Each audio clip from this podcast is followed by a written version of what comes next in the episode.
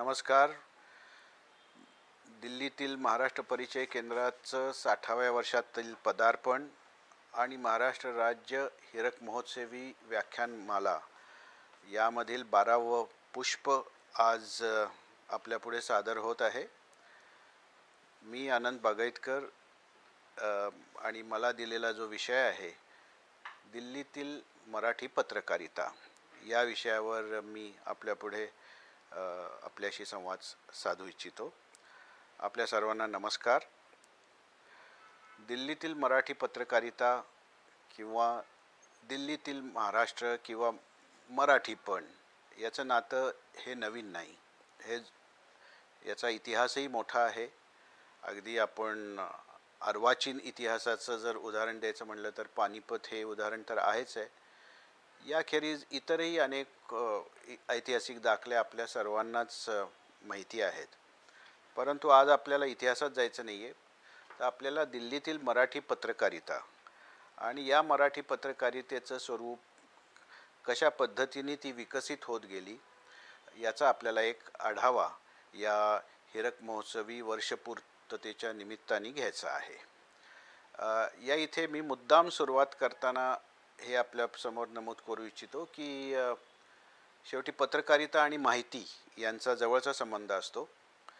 आणि त्यामुळे महाराष्ट्राचं जे दिल्लीतलं जे ज्याला आपण म्हणू सूचना विभाग किंवा माहिती केंद्र किंवा ज्याला अत्यंत चांगलं नाव दिलं गेलं की महाराष्ट्र परिचय केंद्र. तर या परिचय केंद्राला देखील साठ वर्ष आता होतील आणि ते साठाव्या वर्षात त्यांनी पदार्पण केलेलं आहे. त्यामुळे जशी महाराष्ट्राची निर्मिती झाली आणि त्यानंतर ज्या लोकांनी पुढाकार घेऊन महाराष्ट्राचं दिल्लीतील एक म्हणजे महाराष्ट्राची दिल्लीला ओळख होण्याच्या दृष्टीने जी महाराष्ट्र परिचय केंद्राची स्थापना केली तर त्यामध्ये भाकरू केळकर यांनी जी भूमिका बजावली त्याचा देखील इथे एक छोटासा उल्लेख करणं मी आवश्यक मानतो. याचं कारण असं की एक अत्यंत व्यासंगी आणि विद्वान अशा भाकरू केळकरांचे आणि ते लेखकही होते. तर त्यांच्या पुढाकाराने आणि आपले महाराष्ट्राचे पहिले मुख्यमंत्री यशवंतराव चव्हाण यांनी त्याला दिलेलं प्रोत्साहन म्हणजे त्यांनाही दिलं प्रोत्साहन आणि या कल्पनेला त्यांनी जे प्रोत्साहन दिलं त्यातून या परिचय केंद्राची स्थापना दिली झाली. आणि या केंद्राचा देखील मराठी पत्रकारितेशी अत्यंत जवळचा संबंध राहिलेला आहे. त्यामुळे त्यांचा उल्लेख देखील इथे करणं हे मी माझं कर्तव्य समजतो आणि साठाव्या वर्षात पदार्पण करत असल्याबद्दल त्यांना देखील शुभेच्छा माझ्या मी अर्पण करतो. महाराष्ट्राच्या किंवा मराठी पत्रकारितेचा दिल्लीतला जर इतिहास किंवा एक प्रवास जर आपण बघितला तर तसा तो दीर्घकाळ आहे. आणि हे करताना आपल्याला प्रामुख्याने हे लक्षात घ्यावं लागेल की शेवटी मराठी वृत्तपत्र त्यांची आर्थिक स्थिती किंवा दिल्लीमध्ये मराठी आपला एक कोणी प्रतिनिधी ठेवणं या दृष्टीने देखील त्यावेळच्या वृत्तपत्रांमध्ये एक एक ज्याला आपण म्हणू की त्यांनी किती पुढाकार घेतला त्याचा देखील आपल्याला इथे आढावा घ्यावा लागेल. आणि तो आढावा घेताना माझ्या मनामध्ये साहजिकच पहिलं नाव येतं ते जयंतराव टिळक यांचं येतं. कारण जयंतराव जरी केसरी मराठा ट्रस्टचे प्रमुख असले आणि केसरीचे ते संपादकही होते ते राज्यसभेत खासदारही होते परंतु त्यांचा मूलतः पिंड हा लेखक आणि पत्रकाराचा होता. आणि त्यामुळे आणि मी माझ्या पत्रकारितेची सुरुवातही केसरीमधूनच केली ज्याला औपचारिक पत्रकारिता म्हणता येईल अशा पत्रकारितेची सुरुवात केसरीमधूनच मी केली. त्याआधी मी दैनिक प्रभातमधून जे काय हौशी पत्रकारिता केली तिथे तिथे मी काही धडे घेतले पत्रकारितेचे मूलभूत. तर यांचा उल्लेख करून पुढे जाताना मी स्वर्गीय जयंतराव टिळकांचा जो संदर्भ देतो आहे त्याचा आणि त्या संदर्भाचं महत्त्व हे की जेव्हा जयंतराव दिल्लीत होते आणि त्यांना आम्ही दादा म्हणत असू आणि त्यांनी खऱ्या अर्थाने दिल्लीतल्या घडामोडी आणि दिल्लीतल्या एकूण ज्याला आपण म्हणू घटना प्रसंग याच्याबाबत मराठी भाषेमध्ये मराठी वाचकांना ही माहिती त्यांच्या नियमित अशा साप्ताहिक स्तंभातून देण्याचं जे काम केलं त्या ते आजही एक प्रकारे आपण ज्याला म्हणू की अत्यंत मोलाचं होतं. कारण त्या काळामध्ये महाराष्ट्रातून दिल्लीला येणं आणि दिल्ली जाणून घेणं हा असा एक प्रकार जवळपास कमीच होता. किंबहुना लोक दिल्लीत एक प्रकारे एक एक परका मुलूख म्हणूनच दिल्लीकडे पाहण्याची एक प्रवृत्ती हो, असायची. तर त्यामुळे जयंतरावांनी किंवा दादांनी ज्या प्र प्रमाणे अशी ही दिल्ली नावाच्या नावाचं सदर सुरू केलं आणि त्या शीर्षकाखाली त्यांनी त्याचे दोन खंडही प्रसिद्ध झालेले आहेत आणि ते आजही वाचनीय आहेत. आणि त्यामुळे आज जर आपल्याला मराठी दिल्लीतली मराठी पत्रकारिता याचा जर आपण आढावा घ्यायचं ठरवलं तर या अशी ही दिल्ली या सदराचा उल्लेख केल्याखेरीज आपल्याला पुढे जाता येणार नाही. जयंतरावांनी म्हणजे ते नेहमी आम्हाला सांगत असे जेव्हा आणि किंबहुना मला दिल्लीला प्रतिनिधी म्हणून पाठवण्याचा निर्णय जेव्हा त्यांनी घेतला तेव्हा त्यांनी हीच कल्पना दिली की आठ महिन्यात चार वार्तापत्र आपली असतात. परंतु ती वार्तापत्र आपल्याला चार वेगवेगळ्या विषयांवर लिहिता येऊ शकतात. अगदी त्याच्यामध्ये तुम्ही राजकीय सामाजिक आर्थिक सांस्कृतिक किंवा परराष्ट्रविषयक असे तुम्ही त्याच्यामध्ये भाग पाडून तुम्ही लिहू शकता. आणि हे कुठं ना कुठेतरी त्यांचा हा जो जो सल्ला होता तो आजही आमच्यासारख्या पत्रकारांच्या मनात आजही घर करून आहे. आम्ही त्या पद्धतीने आमची वार्तापत्र म्हणा किंवा आमचे जे लेख आहेत ते त्या पद्धतीने आम्ही लिहित असतो.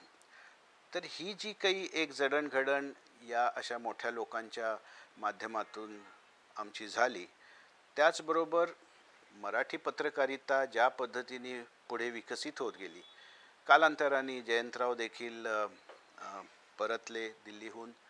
परंतु केसरी हे वृत्तपत्र असं होतं की ज्यामध्ये राजाभाऊ कुलकर्णी म्हणून जे ज्येष्ठ पत्रकार होते आणि केसरीतील एक अतिशय प्रमुख असे ते वरिष्ठ पत्रकार होते त्यांना जयंतरावांनी दिल्लीमध्ये पाठवलं आणि राजाभाऊंची वार्तापत्र दिल्लीतली ही देखील अतिशय त्या काळात गाजलेली होती. याचबरोबर आता थोडंसं आपण पुढे जर आलो तर मर आणि ही नावं मी मुद्दाम अशासाठी घेणार आहे की कुठे ना कुठेतरी या सर्व या थोर जे पत्रकारितेच्या क्षेत्रातली ही जी सगळी वरिष्ठ ज्येष्ठ मंडळी होती त्यांचा कुठेतरी प्रभाव आमच्यासारख्या नव्या पिढीतल्या पत्रकारांवरही होता. आणि त्यांनी त्या काळामध्ये की ज्या काळामध्ये पत्रकारिता आणि त्यातही परमुलखात एक प्रकारे परमुलुखच होता दिल्ली. त्या काळात असं काही कोणी जसं आजच्या काळातल्यासारखी स्थिती नव्हती. आज तर अशी स्थिती आहे की कोणीही मुंबईतून पुण्यातून सकाळी येतात आणि संध्याकाळी परत जातात. इतकं जे काही अंतर आहे हे कमी झालेलं आहे. परंतु एकेकाळी हे सामाजिक आणि इतरही अंतर हे दिल्ली आणि महाराष्ट्रात बरंच होतं.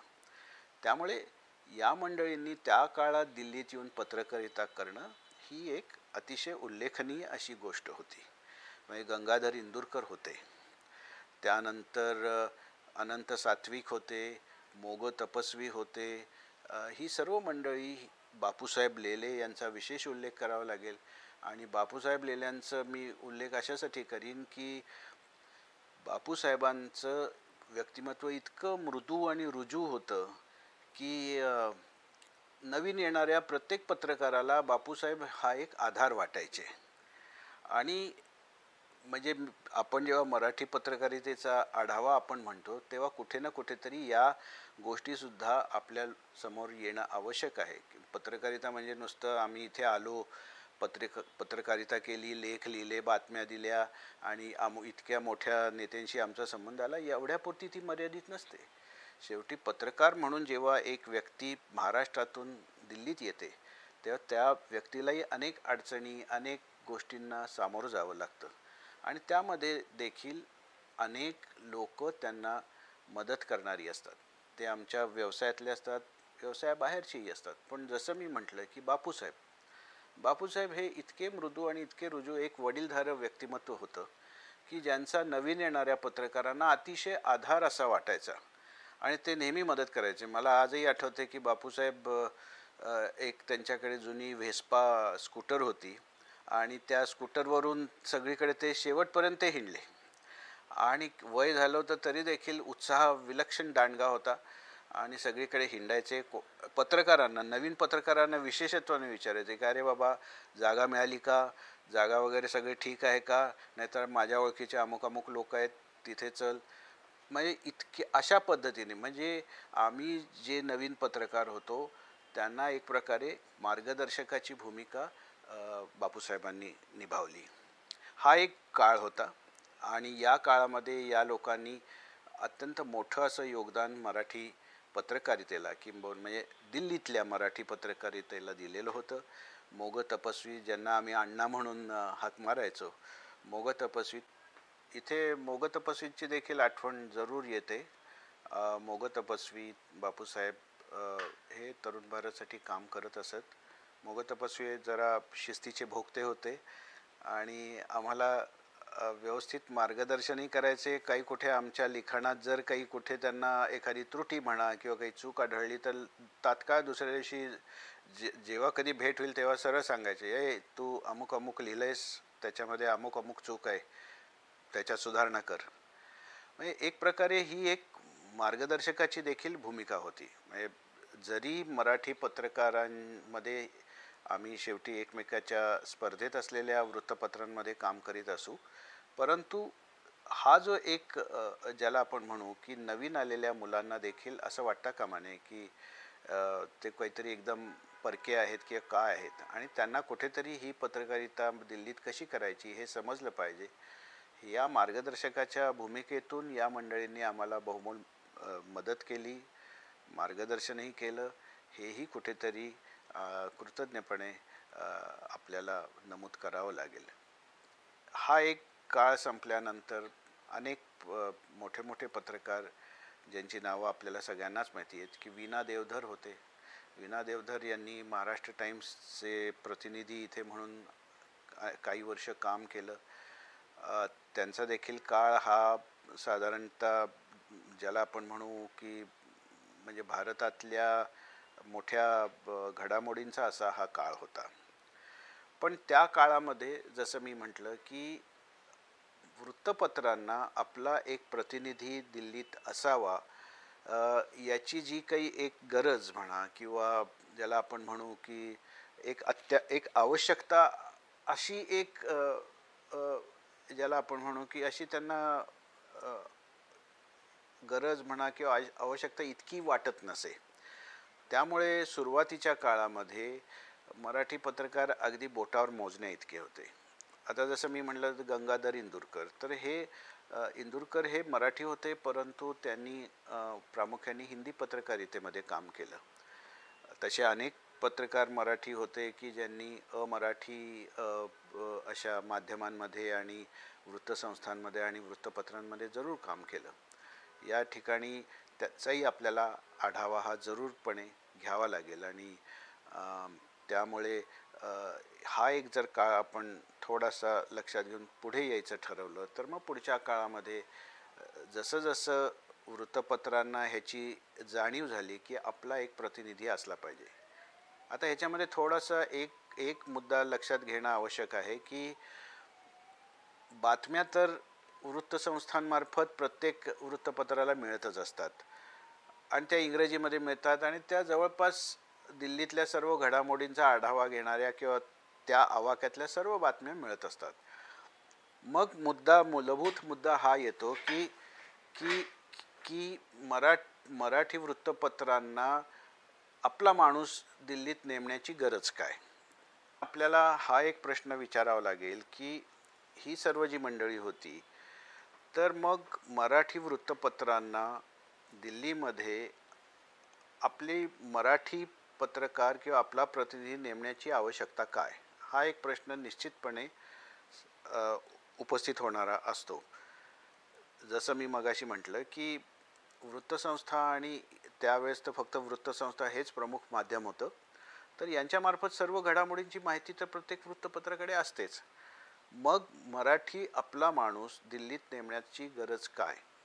तर या सर्वाचं उत्तर जे आहे ते हे आहे की जरी दिल्लीमधल्या घडामोडी तुम्हाला वृत्तसंस्थांच्या माध्यमातून अगदी तुमच्या टेबलावर वृत्तपत्राच्या टेबलावर मिळत असल्या तरी देखील मराठी प्रतिनिधी तुमचा जो मराठी पत्रकार जो तुम्ही प्रतिनिधी नेमता दिल्लीमध्ये त्याच्याकडून देशातल्या प्रमुख घडामोडींवर एक मराठीतून भाष्य त्याचं विश्लेषण किंवा ते जे वर्णन जे आहे ते तुम्हाला तुमच्या भाषेमध्ये आणि ज्याला आपण म्हणू की जी एक फ्लेवर म्हणतो आपण. आता मराठीत त्याचं मराठीत त्याला काय म्हणतात माहिती नाही पण त्या मराठी फ्लेवर म्हणजे मराठीची जी ती ची जी चव आहे मराठी भाषेचं जे अंगभूत त्याची जी वैशिष्ट्ये आहेत तर त्या मराठी भाषेत तुम्हाला तुमच्या भाषेमध्ये या दिल्लीतल्या घडामोडींचा आढावा तुमच्यापर्यंत पोचवणं याची गरज कुठे ना कुठेतरी वृत्तपत्रांना वाटू लागली होती.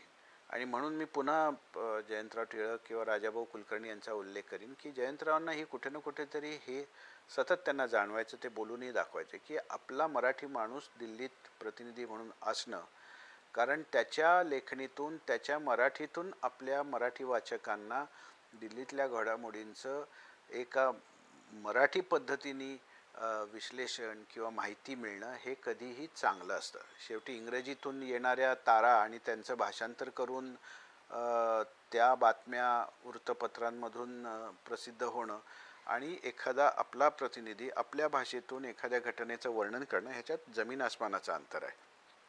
आणि त्यातून मग जी मोठी मोठी किंवा जी आघाडीची मराठी वृत्तपत्र होती त्यांनी आपापले प्रतिनिधी दिल्लीत पाठवायला सुरुवात केली. आणि यामध्ये मग आपण जेव्हा पुढच्या पिढीचा जर आपण थोडासा विचार केला तर मग आपल्या सर्वांना माहिती आहे की मा महाराष्ट्र टाईम्सतर्फे जसं मी विना देवधरांचा उल्लेख केला तसं मग अशोक जैन आले त्यांच्यानंतर किंवा म्हणजे म्हणजे गोविंदरावांचं देखील गोविंदराव तळवलकर जे होते महाराष्ट्र टाईम्सचे संपादक अतिशय आदरणीय आणि ज्येष्ठ संपादक त्यांनी देखील हे कुठेतरी जाणलं ही गरज आणि ही आवश्यकता जाणली की दिल्लीतल्या गोष्टी मराठी भाषेत मराठी शैलीत खऱ्या अर्थाने मराठी वाचकापर्यंत पोहोचवणं याच्यासाठी आपला एक प्रतिनिधी आवश्यक आहे. अन्यथा टाइम्स ऑफ इंडियाची तर आपली स्वतःची वृत्तसंस्था आहे T O I N S ज्याला आपण म्हण म्हणतो तर ती त्यांची सर्व्हिस आहे. त्यामुळे त्यांना बातम्या मिळत नव्हत्या अशातला भाग नव्हता. पण जसं मी म्हटलं की मराठी शैलीत मराठी धाटणीची आणि मराठी भाषेत या घडामोडी मराठी वाचकांपर्यंत पोचवणं या गरजेतून मग मराठी आपले पत्रकार दिल्लीत येऊ लागले. आणि गोविंदराव तळवलकरांप्रमाणेच माधवराव गडकरी यांचा देखील एक दृष्टिकोन हाच होता की आपला माणूस एक असला पाहिजे. भले इंडियन एक्सप्रेस किंवा इतर मोठ्या मोठ्या वृत्तपत्रांच्या आपापल्या सेवा असतील वृत्तसेवा असतील परंतु कुठे ना कुठेतरी आपला एक मराठी माणूस असला पाहिजे की ज्याच्यामध्ये महाराष्ट्राशी निगडीत आणि महाराष्ट्रातील वाचकांना त्यांच्या पद्धतीने समजावून सांगणाऱ्या एक पत्रकार इथे असणं आवश्यक आहे. आता हे आणखीन एक त्याचं जर आपण थोडंसं ज्याला आपण म्हणू विस्ताराने विचार करायचं ठरवलं तर मग मराठी पत्रकाराची दिल्लीत आवश्यकता का आहे? असं आहे की दिल्लीचा जो आवाका आहे मग तो राजकीय असेल आर्थिक असेल किंवा इतर सामाजिक सांस्कृतिक तर याच्यामध्ये शेवटी जेव्हा एखादी वृत्तसंस्था किंवा जी मोठी वृत्तपत्र आहेत त्या सर्वामध्ये महाराष्ट्राला कितपत स्थान मिळतं याचाही विचार करणं आवश्यक आहे.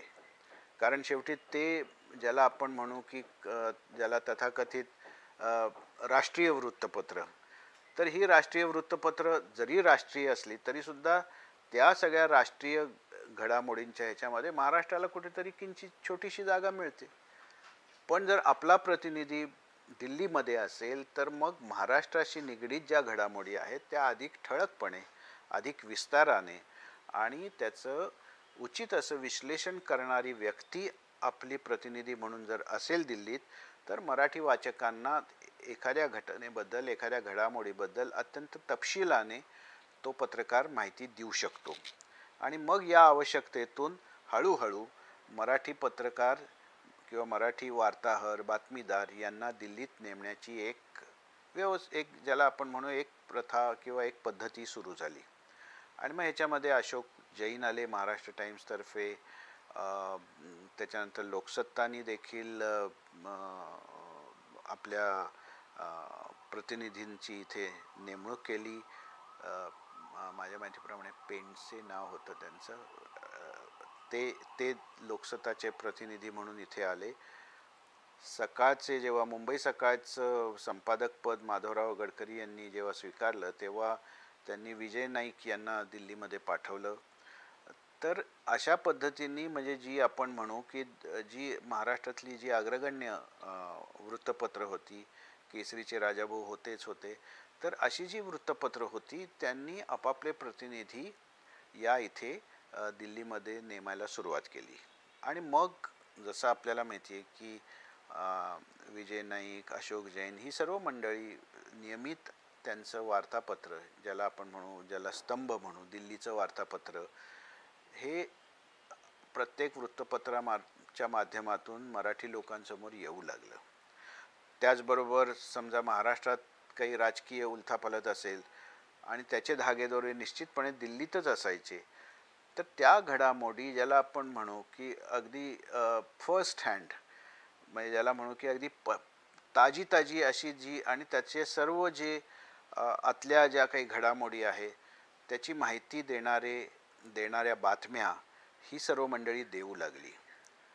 आणि महाराष्ट्राचं जे दिल्लीतलं प्रतिबिंब आहे किंवा महाराष्ट्रविषयक ज्या दिल्लीतल्या घडामोडी आहेत त्या खऱ्या अर्थाने त्याचं प्रतिबिंब म्हणा किंवा त्याचा जो उल्लेख आहे किंवा त्या ठळकपणे मराठी वृत्तपत्रामध्ये त्या काळात हळूहळू आपल्यासमोर सादर होऊ लागल्या. आणि त्याचा फायदा मग सगळ्यांनाच जाणवू लागला की आपला मराठी प्रतिनिधी असणं त्यांनी मराठी भाषेतून एखाद्या घटनेचं वार्तांकन करणं याचा फायदा किती होऊ शकतो? आणि मग मला वाटतं की हळूहळू इतरही जे मोठे मोठे मोठी मोठी वृत्तपत्र होती त्यांनी एक का विना पण आपले प्रतिनिधी दिल्लीमध्ये नेमण्याला सुरुवात केली. हळूहळू जसं आपण म्हणू की पत्रकारिता जशी विकसित होत गेली आणि तिचा विस्तारही होत गेला. आणि मग इतरही जे वृत्तपत्र मराठीतले जे मोठे मोठे अग्रगण्य वृत्तपत्र आहेत त्यांनी देखील आपल्या प्रतिनिधींची संख्या वाढवली हळूहळू आणि हा विस्तार वाढत गेला. आता आपण सर्वजण पाहतो की आताचं जे युग आहे ते आम्ही जे आम्ही ज्या काळात इथे पत्रकारिता सुरुवात केली तो काळ होता तो प्रिंट मीडिया म्हणजे ज्याला आपण म्हणू की छापील वृत्तपत्रीय पत्रकारितेचा होता. परंतु आता गेल्या काही वर्षांमध्ये आपण सगळेजण पाहतो की इलेक्ट्रॉनिक मीडिया वृत्तवाहिन्या यांचा आता विस्तार मोठ्या प्रमाणात आणि अतिशय झपाट्याने होतो आहे आणि हे सांगायला कुठेतरी आनंद होतो की आता हळूहळू या वृत्तवाहिन्यांनी देखील दिल्लीमध्ये आपापले मराठी प्रतिनिधी नेमण्यास सुरुवातही केलेली आहे. आणि अनेक तरुण मुलं आता या वृत्तवाहिन्यांचे प्रतिनिधी म्हणून दिल्लीमध्ये कार्यरत आहेत. हा सांगण्याचा किंवा हे हे हे विस्ताराने आपल्यापुढे सांगण्याचा सांगण्याचं कारण असं की भाषिक वृत्तपत्र किंवा ज्याला आपण म्हणू की प्रादेशिक वृत्तपत्र ही राष्ट्रीयच असतात. कारण उद्या राष्ट्रीय पातळीवर एखादी घडामोड झाली तर त्याचं प्रतिबिंब काही प्रादेशिक वृत्तपत्रात पडत नाही असं नाही. त्या देखील तेवढ्याच ठळकपणे त्या बातम्या आणि त्या घडामोडी आपण प्रसिद्ध करत असतो. परंतु त्या आपल्या भाषेतून मिळणं हा जसा एक त्यातला एक महत्त्वाचा घटक असतो. त्याचबरोबर या वृत्तपत्राचं अस्तित्व दिल्लीमध्ये आहे आणि केवळ अस्तित्व नाही तर या वृत्तपत्राचे किंवा या वाहिनीचे प्रतिनिधी दिल्लीमध्ये आहेत हे आता कुठेतरी वृत्तपत्र वृत्तपत्र आणि वृत्तवाहिन्या यांना तो एक ज्याला आपण म्हणू की एक असा एक लाभाचा घटक म्हणून त्याकडे पाहिलं जातं. आणि निश्चितपणे मग आज आता एक प्रकारे ज्याला आपण म्हणू की ही सर्व व्यवस्था आता हळूहळू एक इन्स्टिट्यूशनल पद्धतीने विकसित किंवा एक स्थापित होत चाललेली आहे. की आपले प्रतिनिधी आणि केवळ प्रतिनिधी नाही आता तर ब्युरो स्थापन होऊ लागलेले आहेत. आता जसं मी सकाळचं इथे दिल्लीमध्ये सकाळच्या ब्युरोमध्ये मी काम करतो. तर आमच्या ब्युरोमध्ये एक नाही तीन तीन चार चार जणं प पत्रकार प्रतिनिधी आहेत. इतरही वृत्तपत्रांमध्ये एकाहून अधिक प्र पत्रकार काम करत आहेत. तर आता याची जशी याचं जसं महत्त्व वृत्तपत्रांनी आणि इतर माध्यमांनी इलेक्ट्रॉनिक माध्यमांनी जाणलं आणि आपापली माणसं इथं नेमण्याचं काम सुरू केलं याच्यातून हळूहळू आता मराठी पत्रकारिता मी असं म्हणेन की केवळ विकसित नाही तर एक प्रकारे ती बहरत चालली आहे. असं जर आपण म्हणलं तर ते वावगं ठरणार नाही. आणि हा एक अत्यंत चांगला स्वागतार्ह असा भाग मानावा लागेल. याचं कारण आता ह्याच्यात थोडीशी तुलना येईल इतर भाषिक वृत्तपत्र जसं मल्याळी वृ पत्रकारिता देखील एक फार मोठी आणि समृद्ध अशी परंपरा आहे. बंगाली आनंद बाजार पत्रिका हे बंगाली बंगालमधलं सर्वात मोठं भाषिक वृत्तपत्र आहे.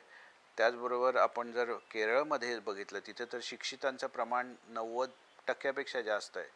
तिथे मातृभूमी मल्याळम मनोरमा केरला कौमुदी माध्यमम अशी म्हणजे अनेक तुम्ही नावं घ्याल तर ती वृत्तपत्र तिथे अत्यंत ज्याला आपण म्हणू की ब ताकदवान अशी मरा भाषिक वृत्तपत्र आहेत.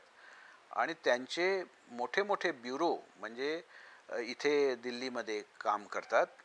इवन ज्याला आपण म्हणू की तमिळ तमिळ वृत्तपत्रांचे अनेक ब्युरो दिल्लीमध्ये कार्यरत आहेत. त्यामुळे कुठे ना कुठेतरी आता भाषिक वृत्तपत्रांनाही हे महत्त्व लक्षात आल्यामुळे की आपले प्रतिनिधी दिल्लीत असणं आवश्यक असल्यामुळे आता ही एक ज्याला आपण म्हणू की आता हे एक प्र स्थापित असं एक आता हा ही एक बाब झालेली आहे ज्याला आपण म्हणतो वेल एस्टॅब्लिश्ड प्रॅक्टिस आपण ज्याला इंग्रजीत ज्याला म्हणतो.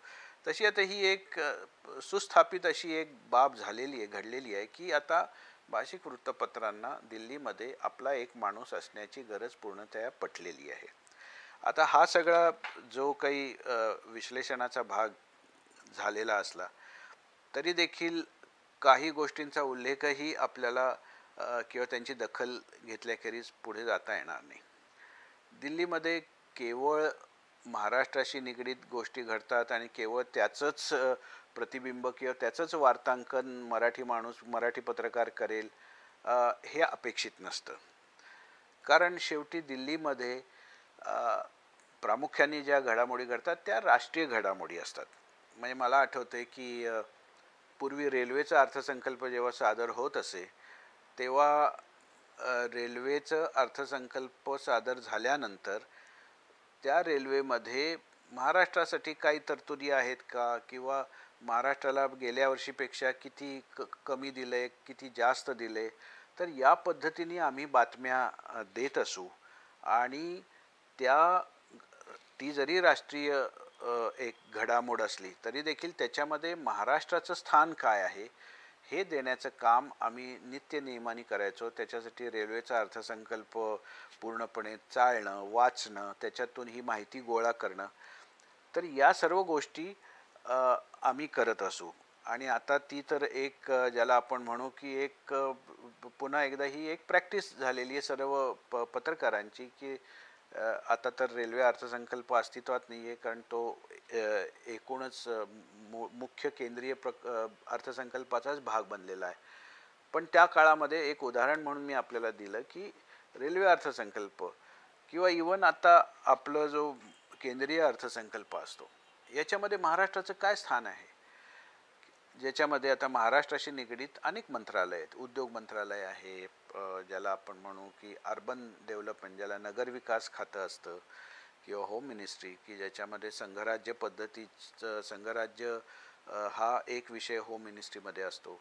सायन्स अँड टेक्नॉलॉजी तर याच्यामध्ये आम्ही मग अशा गोष्टी शोधतो की ज्या महाराष्ट्राशी निगडीत काय आहेत. आणि जसं आपण म्हणू की महाराष्ट्र शेवटी एक अत्यंत पुढारलेलं अत्यंत प्रगतिशील असं एक औद्योगिक राज्य आहे.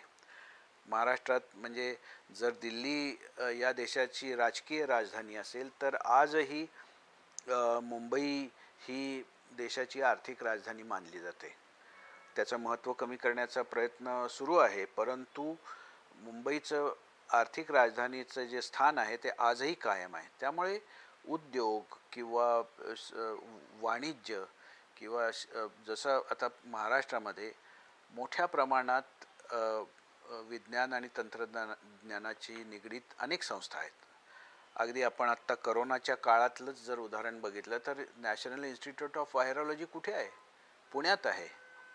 त्यामुळे हे जे पुण्याचं महत्त्व आहे किंवा नॅशनल केमिकल लॅबोरेटरी असेल एन सी एल असेल किंवा संरक्षण क्षेत्राशी निगडीत अनेक असंख्य असे उद्योग आणि संस्था या महाराष्ट्रात आहेत. त्यामुळे मराठी पत्रकाराला दिल्लीत काम करताना असं कुठेही जाणवत नाही की तो काहीतरी काहीतरी त्याला फक्त अशा महाराष्ट्रात काय घडते राजकीयच काय घडते आणि मग त्याच्याच बातम्या देणं असं नाही आहे मराठी पत्रकारांना अक्षरशः दिल्ली हा एक मोठा समुद्र आहे आणि त्याच्यामध्ये निश्चितपणे महाराष्ट्राचं स्थान हे मोठं आहे आणि हे सांगायला आनंद आहे की आता जशी जशी तरुण मुलं आता यायला लागली दिल्लीमध्ये आणि मुख्य म्हणजे ती टिकायला लागलेली आहेत. कारण आमच्या काळात अशी स्थिती होती की जरी कोणी पत्रकार आले तरी ते काही काळ दिल्लीत पत्रकारिता करायचे आणि परत निघून जायचे आपापल्या म्हणजे म्हणजे महाराष्ट्रात जिथं ते असतील तिथे. पण आता तसं होत नाही आहे आणि ही एक अत्यंत स्वागतार्ह बाब मी मानतो की नवीन तरुण उत्साही अत्यंत ज्याला आपण म्हणू इनिशिएटिव्ह असलेली मुलं येतात तरुण मुलं येतात पत्रकार येतात आणि ते अत्यंत चांगल्या रीतीने दिल्लीमधलं महाराष्ट्राशी निगडीत वार्तांकन करत असतात. आणि जसं मी मगाशी म्हटलं की संरक्षणासारखं क्षेत्र आहे किंवा इतरही अनेक क्षेत्र आहेत आणि जसं शेवटी पत्रकारांनी शोधायचं असतं की आपलं राज्य आहे महाराष्ट्र आहे ते ठीक आहे ते इतर मोठ्या वृत्तपत्रांमध्ये त्याचं प्रतिबिंब तेवढ्या प्रमाणात पडणार नाही जेवढा न्याय तुम्ही महाराष्ट्रातल्या घडामोडींना देऊ शकता. त्यामुळे ते ते निवडण्याची जी क्षमता आहे ती पत्रकारांनी जो मराठी प्रतिनिधी आहे मराठी वृत्तपत्रांचा त्यांनी दाखवायची असते. आणि मग त्यानुसार आपण मग त्याच्यामध्ये आता नवीनच जर उदाहरण द्यायचं झालं ताजं तर त्याच्यामध्ये माहिती तंत्रज्ञानच देता येईल. की आज पुणे किंवा इतर जे महाराष्ट्रामध्ये माहिती तंत्रज्ञानचं क्षेत्र ज्या पद्धतीने विस्तारलेलं आहे आणि ज्याचा विकास झालेला आहे त्याच्याशी निगडीत असंख्य विषय हे दिल्लीमध्ये असतात चर्चेत असतात त्याच्या घडामोडी असतात. त्यामुळे मराठी प्रतिनिधी जे असतात त्यांना या देखील घडामोडींचा आढावा कुठे ना कुठेतरी घ्यावा लागतो.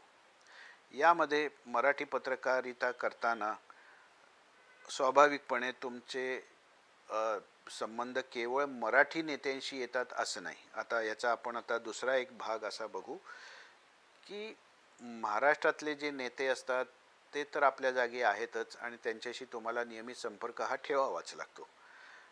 पण जेव्हा तुम्ही दिल्लीत येता तेव्हा तुमच्यासमोर केवळ महाराष्ट्र हा जरी तुमचा केंद्रबिंदू असला तरी देखील तुमचं लक्ष आणि तुमची दृष्टी ही व्यापकच ठेवावी लागते. याचं कारण असं की तुम्ही एका राष्ट्रीय राजधानीत काम करत असता. म्हणजे मला आठवतं आहे की अशा अनेक घडामोडी ज्या राष्ट्रीय पातळीवरच्या होत्या की कदाचित आमच्यापेक्षा इतर वृत्तसंस्था असतील किंवा जे मोठे मोठी वृत्तपत्र असतील त्यांच्याकडे आमच्यापेक्षा जास्त माहिती असेल कारण त्यांचा जो ॲक्सेस किंवा त्यांचा जो इथल्या नेतृत्वाशी जो नियमित संपर्क असतो तेवढा मराठी पत्रकाराचा असू शकत नाही.